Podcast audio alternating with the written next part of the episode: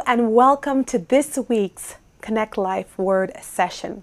My name is Michelle, and I'm the lead pastor at Victory in the Word Outreach located in Toronto.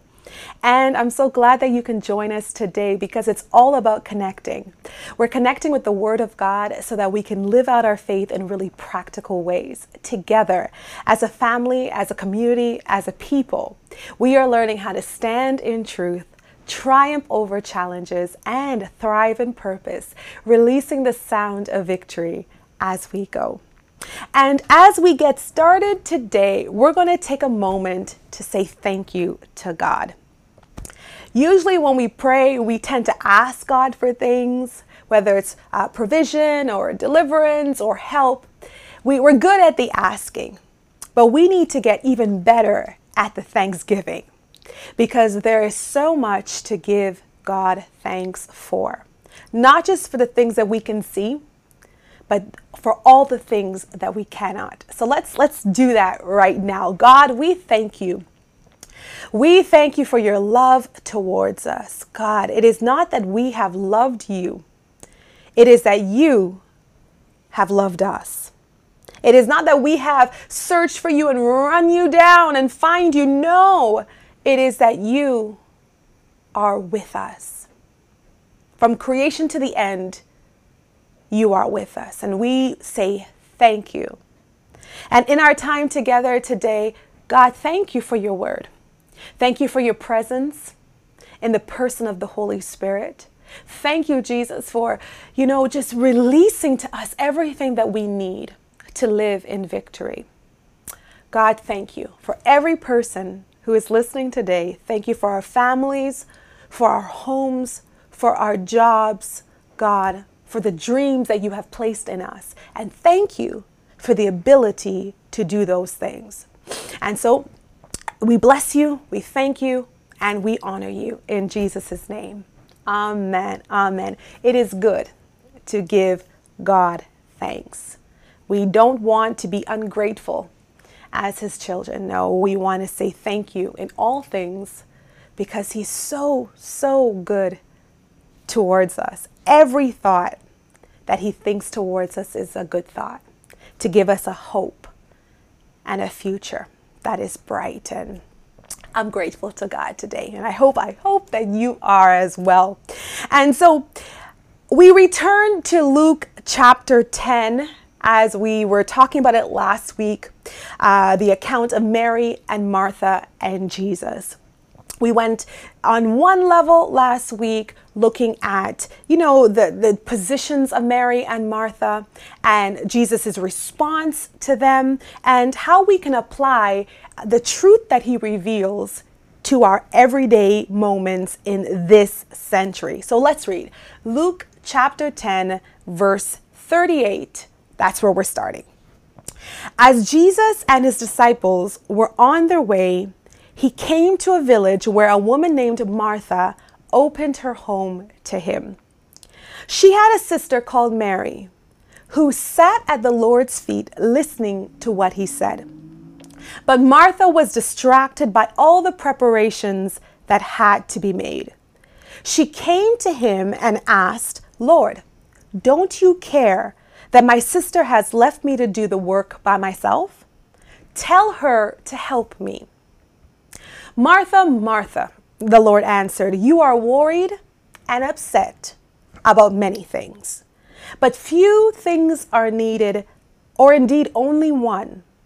Mary has chosen what is better, and it will not be taken away from her. Mary and Martha and Jesus. Martha opens her home to welcome in Jesus, and I'm sure some of those who were following him at the time, those who wanted to hear what he had to say. And before we go any further today, I would love for us to camp on that verse just for a minute. Because Martha invited Jesus into her home. She opened up her home to him. And anytime you open up your home or your heart to Jesus, guaranteed there will be an upgrade. You may not even know the area that you need the upgrade in. But wherever Jesus goes, he brings the upgrade. He wants us to live the life that he has destined for us to live. And we as uh, people, we live so far below it. And so anytime he steps into our situation, he's going to show us, he's going to reveal to us truth so that we will be upgraded, that we will begin to think a little bit more like he does, that our lenses will be changed so our perspectives change so that we can see like he does. Martha opened her home to him, and that was the first and best thing. Because even if there is something wrong going on in the home, Jesus can fix it. And I think that's so great because as we open our hearts, our lives to Jesus, and we give him room to come in, we don't have to worry that we need to fix ourselves. But with all the love and the grace that Jesus has, He will make us aware of truth so that we will be upgraded and live as He designed us to live. Above our situations, above our challenges, above the things that seek to weigh us down and oppress us. He wants us to live in victory. So the first thing is we've got to open up our hearts, our lives, our homes to his presence. So Martha did that. She opened up her home to Jesus.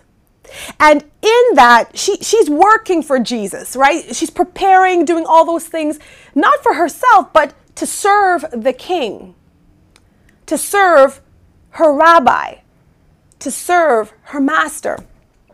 And in the middle of all the preparations, her sister, who should be helping her, is at the feet of Jesus, taking in, right? What he is saying. And why I can say she's like drinking in every word is that if she was just listening half heartedly, she might have been in the back of the room, cowering in the corner, but no, she's at the feet of Jesus. So whatever he says, if it's if you can't hear it at the back, guarantee you'll be able to hear it right where he is. So Mary is taking in what Jesus is saying because his words are spirit and they are life. And you can always listen to last week's um, podcast that will give you some more background on that. But we're going to go a little deeper today. And as she is sitting, Mary is sitting at the feet of Jesus and she is just receiving everything. Martha is like, God, Jesus, she needs to help me. I got, there's a lot of things to do. Why don't you ask her to help me? So Martha interrupts the teaching to ask for help. And Jesus, just being the great Savior he is, the great teacher, said, Listen, Martha, you're worried and upset about many things. Just an aside, in the presence of Jesus, worry goes because peace is there. So her um, internal world was not being impacted by the presence of Jesus. So he's about to give her an upgrade. We may see it as a scolding, but Jesus is giving her an upgrade. And he says, Listen, Martha, you're worried and upset about many things, but few things are needed. And Mary chose what is better, and that can't be taken away from her. Because in that moment, Mary paid attention and put her focus on the who and not the what. Our lives are filled with what's. our jobs, our positions, our placements, our roles, our achievements, our, our passions. There's a lot of things that we do, that we run after, that we put a lot of energy and time and money into be, uh, accomplishing. And I'm not saying those things are wrong, no. But the priority in the kingdom, according to Jesus, is the who that you are becoming is much more important than the what. Because there will always be doctors, there will always be lawyers, there will always be teachers, there will always be hairstylists, there will always be these professions. But what really makes the difference is not the what that they are doing, but it is the uniqueness of the who that is doing the what. And in the kingdom of God, his focus is on the who that we are becoming because we are made in his image and in his likeness.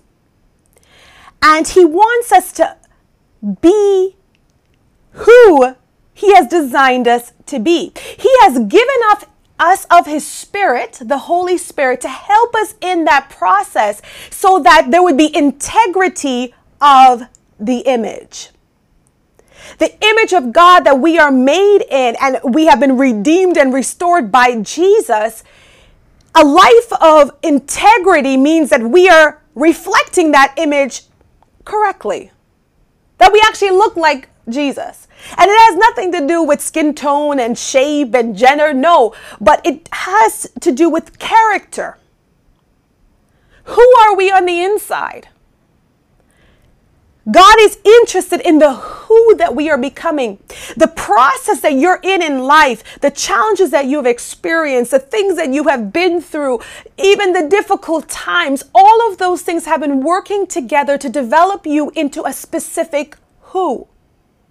And it is that who, that uniqueness of your person that will be brought to the work, the what that God has for you to do. He doesn't want us to run after things and the what, that what we accomplish, what we achieve, all those things. He doesn't want us to run after those things at the expense of the who. He doesn't want me to be a great speaker with a rotten attitude or that I'm not loving, or that I'm not a peacemaker, or I have no self control. God is invested in making you the who that He knows you are to be, so that the integrity of the image is upheld.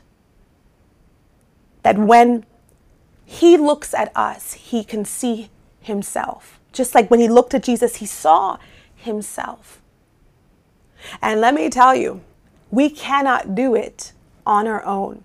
That is why He has given us the Comforter, Holy Spirit, to help us in the process. So if you are feeling a little discouraged today, uh, you feel like the pressure is too much, I don't know if I can live this word thing, I don't want to walk it out, or you're tired of sticking out because you do things a little differently, may this word reassure you that your journey, the kingdom truth today is your process is really about the who that you are becoming. God, if you open your heart to Him, open your home like Martha did, will give you an upgrade so that you will become closer and closer to a perfect reflection of He who created you. It's possible because Jesus did it, and He did it on the earth being led by the Spirit. We have the Spirit. And so, as we are led by the Spirit, He will develop us into the who that He knows we can be.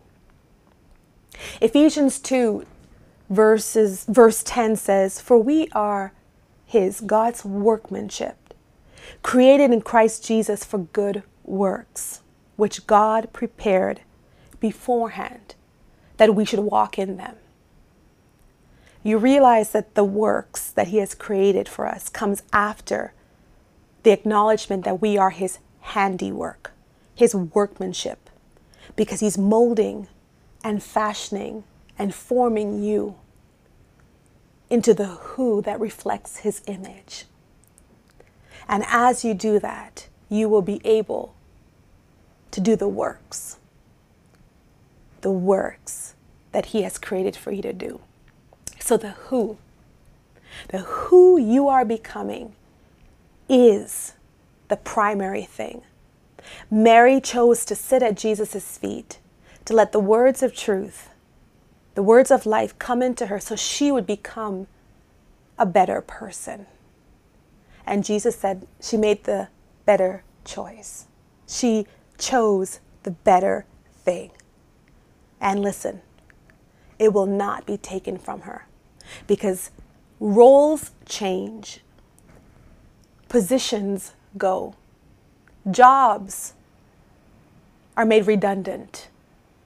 All these things that we pride ourselves on, the what, the what we're doing, can change in a twinkling of an eye.